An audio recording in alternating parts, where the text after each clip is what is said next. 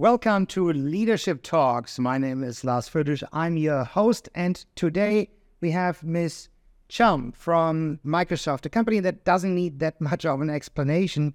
Welcome to our podcast. Thank you, Lars. Thank you for having me. I'm very delighted to be here. To just kind of get started, everybody knows Microsoft, but the company is constantly innovating and changing. If you would have to explain in one sentence or two what Microsoft is and does to somebody who, and I think that's impossible, have not heard about your company, how would you do it? So I think um, our company's mission is very simple: is to uh, empower every organization and every uh, person in the world to achieve more. And how we do do we do that um, is building a platform, an ecosystem, uh, where we we give access hmm. to the most advanced tools and solutions uh, for everyone to interact with them and to really utilize them uh, to be at their very best in terms of productivity and efficiency. What role does AI uh, play in the Microsoft universe? Um, AI, as you know, is not new, right? Um, and uh, we are interacting with AI uh, on a daily basis without even noticing it. When you listen to um, a podcast, for instance, and you have recommendation on the next one, or when you read a book and you have recommendation on the next uh, digital ebook that you can you can read, uh, or you listen to a sound, you look for the best way to get somewhere. Um, then this is all powered by AI already. What is a bit different is that we are now seeing a lot of the more focused uh, AI application in the enterprise and business world uh, because AI can help you um, automate a certain number of tasks, help you on the um, summarization, on the, um, uh, the, the comparison, on tapping into a wealth of knowledge for you to leverage that and be better in your job or in your interactions. So everybody wants to be better in their job, I assume, but a lot of people are also a little bit scared, like with any innovation, there's always that scare like, is it still then a fit for me? Might I be out of a job? how do you approach uh, that topic also with your staff with your with your sure clients? so first uh, at microsoft we we have been building ai for the last 10 years right so it's it's been more than a decade and uh, the way we have always built our solutions is around the person it's around like people um, because what we want to do is really to offer this um, ecosystem and platform for people to leverage technology right to do what is really helpful and making an impact for them. So AI will not replace humans. It's like when Excel was created, it didn't replace any accountants, right? So it's just help them to be much more effective in their job, to handle more scale, more volume, more data, right? So and and this is the way we have also built the solutions around AI. If you refer to the last uh, Work Trend Index that we have been releasing, uh, we have been releasing this um, analysis for the past three years. Um, so we have interviewed 31,000 uh, people in 31 countries. Um, and also we have leveraged all the signals from the Microsoft Office suite and, and LinkedIn signals with the agreement of the users to see uh, what is top of mind for like an employee, a worker, someone who uses technology on a daily basis. So AI is definitely top of mind, right? Mm-hmm. In Vietnam, probably more than 50% of the, the, the employees that were interviewed uh, that are afraid of seeing their role diminish. At the same time, 90% of them would like to delegate to AI all the mundane tasks, right? Because uh, there's a lot of uh, tedious and repetitive tasks and actions that actually don't help your job don't help you do um, better performance. And uh, and then we have also interviewed the leaders uh, in Vietnam, asked them how do you see AI. More than one third of them see AI as a key enabler for their uh, employees to do uh, better, um, improve well-being, and also in creativity. Mm-hmm. And only 16% or less are seeing it as a kind of way to also diminish the the the resourcing, right? So um, that's that's just to show that AI is not going to replace people, if we can leverage the power of AI and also educate ourselves to to really um, utilize it in a way that is helpful for us, helpful for the company, helpful for the people around us. So it's a little bit like the approach of uh, what you had in factories about introducing robots. They can take away the more dangerous or Yes. uh, in um, the IT side uh, mundane task um, and create more value. It's value creation. Yes. And with all these positive outlooks, of course, there are a few concerns about ethics. AI can be biased, and um, we might end up instead of having a person-to-person conversation, we might just have an AI to AI conversation. And there's no real uh, insight anymore. What's your take on that? If you talk about the the most common AI application those days would be the, the chat, right? So people are, uh, are interacting a lot with the ChatGPT. So um, it's a pre-trained model and generative. So it means that it can learn, it can create new things from its learning, but it has been pre-trained on the set of data. So it means that um, the more data you train your model on, the more accurate it will be. A- And then we have also been developing uh, in a very um, thoughtful manner. Um, and before releasing, we we of course get a lot of feedback. Uh, we also uh, apply strict compliance and governance into our data uh, and AI solutions uh, because ultimately uh, we think that we are responsible this opportunity is great and we can help um, many people, but only as long as we are responsible and we always take the people's side, right? And and this this is how we have developed all our solutions actually in the ecosystem. One of the things I, I read about recently is that um, a lot of people uh, use, uh, for this example, ChatGPT or other tools, um, though it's not officially sanctioned by the company.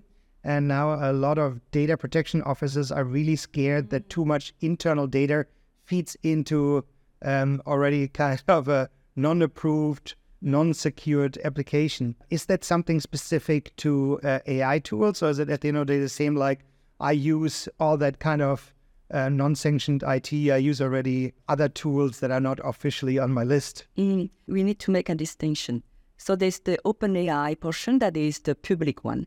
Uh, it has been trained um, on the uh, so OpenAI, for instance, the ChatGPT of OpenAI has been trained until 2021 on the data sets uh, available, right? So it means that it's not accurate and it's not uh, live. So the data has been uh, pre-trained on a limited uh, period of time, right? Um, and you have what we call the Azure OpenAI, which is how to recreate the power of AI computing, but in your enterprise or organization framework. So here, um, the organization is really the one controlling and managing the access and also the set of, of data on which the model will be trained. So let me take an example. Um, at Microsoft, we have a lot of documentation, right? If you are engineer, you help a customer uh, set up like a virtual machine. In total, we have more than 3,600 set of documentation. so even if you are a very good engineer, uh, there are things that you cannot remember, right? Uh, so we have implemented this documentation and trained it um, into the form of a chat. So, for instance, last you called me, I need to implement for you. Then I don't remember anymore all the different steps. I can ask, right? I can say, hey, how can I uh, implement a virtual machine? How can I install that? How, how do I make migrate this uh, workflow uh, from a server to the cloud? And then I will have documentation. So the model has been only trained on Microsoft data set, right? It's not tapping into the internet. It's not accessing um, the internet. There's no uh, leakage. So I think it's very important to know that there's the public version, which is leveraging the public knowledge of the internet. So you will have the answers that are available on the internet. And on the internet, all answers are not accurate, right? So it, it's just someone reading uh, all the data and and s- surfacing it to you. So the data may be right or may be wrong, but this is what is existing in the public space. Uh, when we talk about OpenAI for enterprise or organizations, it's another set of data. You train on the data of your company. So, for instance, uh, let's say you run an insurance company and uh, you want to make it very easy for your customers to call you and to declare, you know, an accident or something. You, you don't want them to repeat it because it's uh, it's not a good event. So you want to leverage also AI to be able to transcript very precisely and to analyze the sentiment without asking them too much to repeat this bad experience, for instance. So in this case, it can be very also helpful for the company to leverage AI. But uh, it's um, so this is what we, we do. We advise, we, we train and we educate, and we deploy the solution. But the company or the organization is the one managing and um, actually detaining the, the data, right? Uh, and we can train the data uh, on their set. We can also leave the opportunity for the employees to leverage the public data, Uh-huh. but with very secure guardrails, right? So, so that the two sets don't mix and there's no leakage. And that has been done before with search engines, Yes, whatever. you yes. know. How do you see the application of artificial intelligence, especially for businesses in Vietnam, compared to the other markets that your colleagues are looking after? Yes. Is it faster? Is it slower? Um, So is it's um, I'm I'm always very passionate about the uh, savviness of Vietnamese people, right? Um, so Vietnam is uh, among the top developers country. Uh, the the resources, the creativity, um, the openness, and of the young generation is is incredible. In any launch, we can see a lot of interest from the Vietnamese uh, developers or businesses because they're very open. It's kind of like um, a new blue sea or blue ocean, you know, and they want to try it. And of course, our role also is to share the best practices and and show the limitations of what we are trying to do um, and help the organizations to be more focused on what is the intent it's a new technology, so it has a lot of traction. But we also need to remember what is, how is this technology serving the strategy of the company, which is the most important actually. Technology is just a tool and a solution for you to get somewhere, but this somewhere, you are the one in charge and you are the one saying, "Hey, this is what I want to do uh, with my company, my organization, and I want to leverage technology to help me get there." But technology will not tell you where to get, right? So I think that's the difference. so like a hammer is a bad tool if we need a screwdriver. Yes, so it's uh, it's precisely. But in Vietnam, what I've seen is a lot of uh, interest and um, a lot of openness. Where also we are really um, contributing is also to help uh, the government and um, and the ministries to build um, compliant and responsible AI based on the experience that we have been, um, you know, like um, getting from the ten years or so work on AI. One topic I want to address is the way we do engineering or develop things might change. And I've seen that Yes. with tools that help you to program code much easier. You don't need to be that deep of an expert to do the task. Does it maybe open the field for people with a different background? So if you're not that, do you think or do you see it already that other demographics, genders get attracted to technology because of the ease of use or the way of use? Yes. So um, in a recent interview, Satya, our CEO, uh, was really mentioning that he believes that anyone can be a developer. Uh, all you need is a smartphone and to know how to ask questions. And this is really our belief. Uh, and that's why we want people to leverage the best of technology so that they can open their imagination, their creativity, and create value, actually. So um, if we make the tools very intuitive, very easy to use, but at the same time very effective, it's like GitHub. If you have a lot of new features where if you are a good developer, using that, you can be a great developer uh, because you don't have to spend too much time checking for errors or checking for misspelling because you have the feature and it will suggest you a better way to code it, right? So you can also learn while you code, um, and then you can spend more time on thinking about the real problems and the real challenges that you want to solve. Because most of the developers, uh, they have the ambition to solve a problem. That's why they code. and um, so you don't need to be like literally uh, checking each line of code to see where it's not working. You can leverage the power of AI, and it learns. Uh-huh. Uh, so it will generate also other ways, uh, other suggestions and options. And ultimately, you are the, still the one in charge because you agree, or you modify, or you select the options that is the most consistent for you. So, do we at the end of the day need a different type of developers and engineers instead of the technical experts that lock themselves into a basement for a week to come up with the solutions versus people that have a very different, more let's ask the right questions Yeah. approach? It's a very interesting question, Lars. I think it's um it's the whole generation moving in that sense also is a lot lies in the questions you ask, right? If you ask the right question, you already have 50% of the answer. And really what I can see with a lot of excitement is people being more open and more curious. And this is really what it's about, right? Leveraging technology to be curious. Hey, this problem hasn't been fixed before. Why? Why is that, right? what does it take to fix it? Um, how can I articulate my questions so that I can find some options uh, and some new solutions? I think it will um, motivate and encourage and also drive people to be more curious and to also ask questions from different angles because we will be less uh, like about applying the playbook. Oh, this is uh, your line of code. You need to do this to solve this. But then you can ask questions. Hey, I have this, but can I can I solve it differently? What about this option? Is that a good option? And instead of doing the test yourself and uh, many many many many times, then you, you you can leverage all the data to give you the most probable and the most um, potential option for for your question.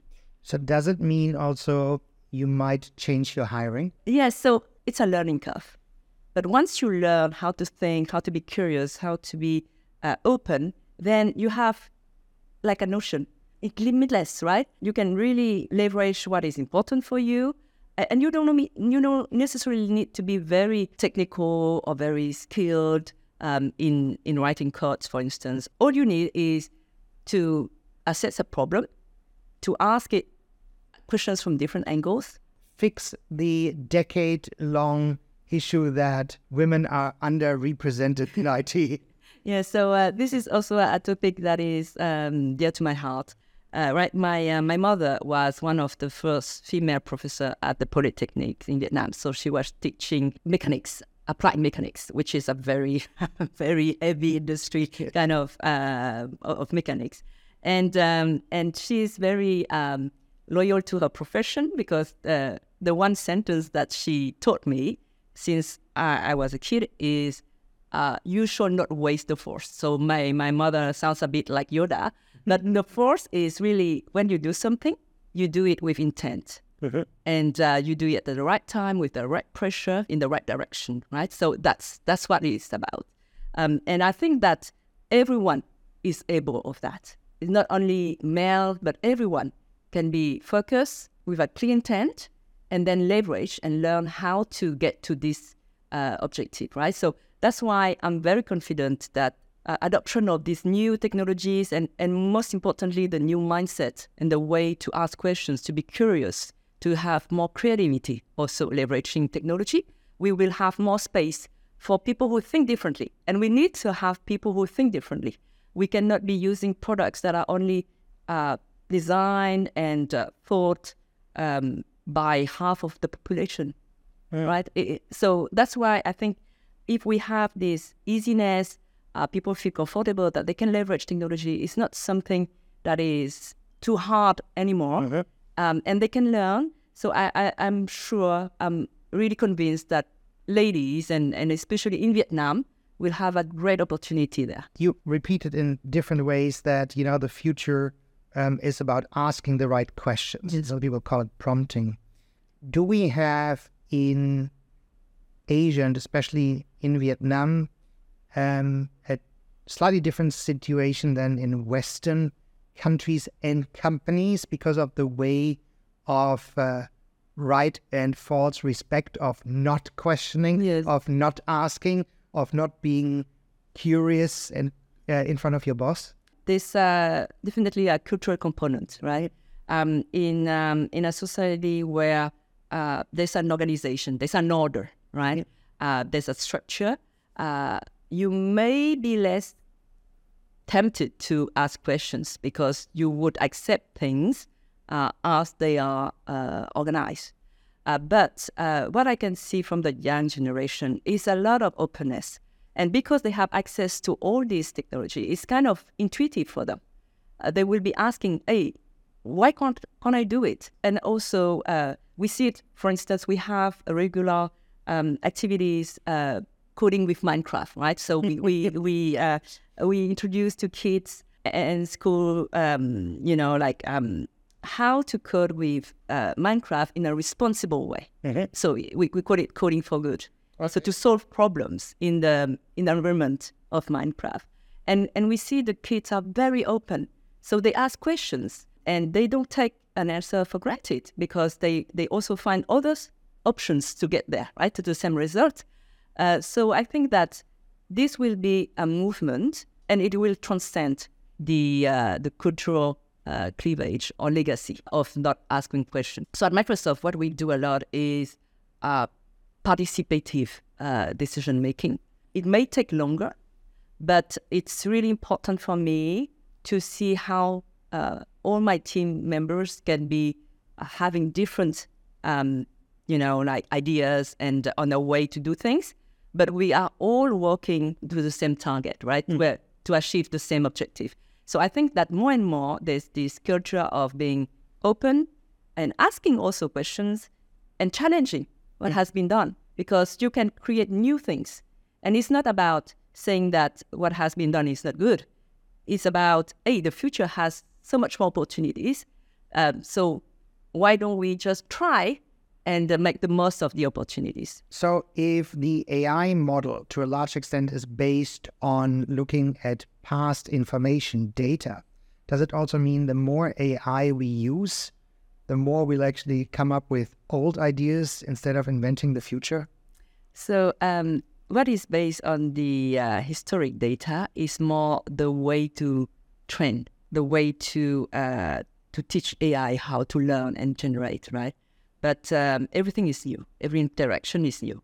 So AI generates. It means that it can self-actualize and learn from the interactions mm-hmm. to integrate more data. Um, and it can also then modelize in a in a much broader sense. And it knows that it le- needs to learn, um, and there's no uh, interruption. So the more you interact with AI, the more sophisticated, the more accurate the options will be. But of course, um, it uh, it also means that you need to feed the machine, right? And you also will raise questions that have not been asked before. That's the magic of human nature. Only humans can create something that no other did. Mm-hmm. And then you can leverage AI to help you do that. So we talked a lot about technology uh, adoption. And uh, what we've seen in the past a lot is that with every new technology, we also have people that adopt early and others that are left behind. What's your take on AI? Will it help to bridge or increase the so called digital divide with people that have access, people that are young, people that have a certain gender background upbringing? At Microsoft, we have uh, this focus on preparing for the next uh, generation, right? So um, a lot of what we do is also creating opportunities and uh, preparing uh, today's students to go and get these opportunities. Um, and the second thing that we really are focused on, and especially in Vietnam, is giving access. Because once you have given access, you have educated people, uh, you have trained them, then they can interact really well with technology. So, um, for instance, since 2021, while COVID hit, uh, we have been training 36,000 people more on the uh, underserved segments, meaning uh, people living in remote areas, uh, people with disabilities, uh, women entrepreneurship, uh, entrepreneurs, or people in the tourism business that needed conversion and, and new opportunities, right?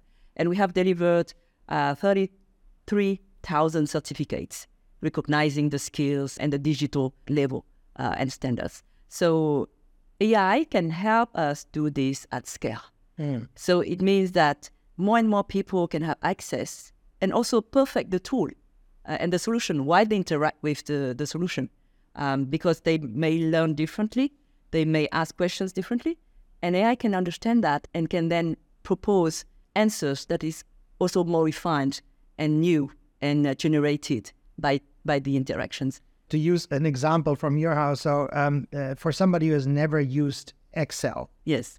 I don't need to know all twenty thousand submenus anymore. Yes. No, you don't need to. all you need to do is really ask the question, like a conversation, right? So I'd like to see the best performing product this month. Uh, I'd like you to. I'd like a graph, and I'd like to see the evolution uh, for the last six months. I'd like to see how my best customer is doing. All of this actually you can get in a in a few minutes, and it's already there, so that you can decide the better course of action. You don't need to spend too much time into getting these different numbers, uh, collecting them, putting them in a graph. You already have that, so you can think about, hey, so this is my best product. Uh, how does it work? How can I scale it, right? Uh, or this is uh, there's a drop in my best customer uh, consumption. How can I help him? Or is there a problem? Maybe I, I can engage with him. So you you spend less time consolidating the data because AI will do it for you. You can spend more time making use of this data and really leveraging the insights. And do you um, believe that with more prompting, more asking questions for the future of technology, do we need more engineers or more philosophy trained people? philosophers. Yes, I think it's a, it's a really interesting question. Um, we need people who uh, also believe in the future and are curious and are engaged and want to solve a problem. So, which is kind of what an engineer does, right? So he they, they want to solve uh, problems, uh, AI and leveraging the right tool at the right moment. Uh, then you can be much more creative in the way you envision uh, and the way you try to solve problems because maybe there will be more than just one solution, right? So I think that what we need is really people with a good heart, an open mind, and um, not afraid of asking questions because we don't know what we don't know. Excellent. Thank you so much. Thank you. That was our episode about how Vietnamese businesses can leverage the power of AI tools and data for innovation and growth. We looked about different aspects of AI within and without Microsoft. What does it mean for Vietnam? And at the end of the day, I think we talked a lot about uh, bringing it down to people to be curious. Thank you so much, Ms. Trâm, for joining us today. Thank you, Lars. Thank you.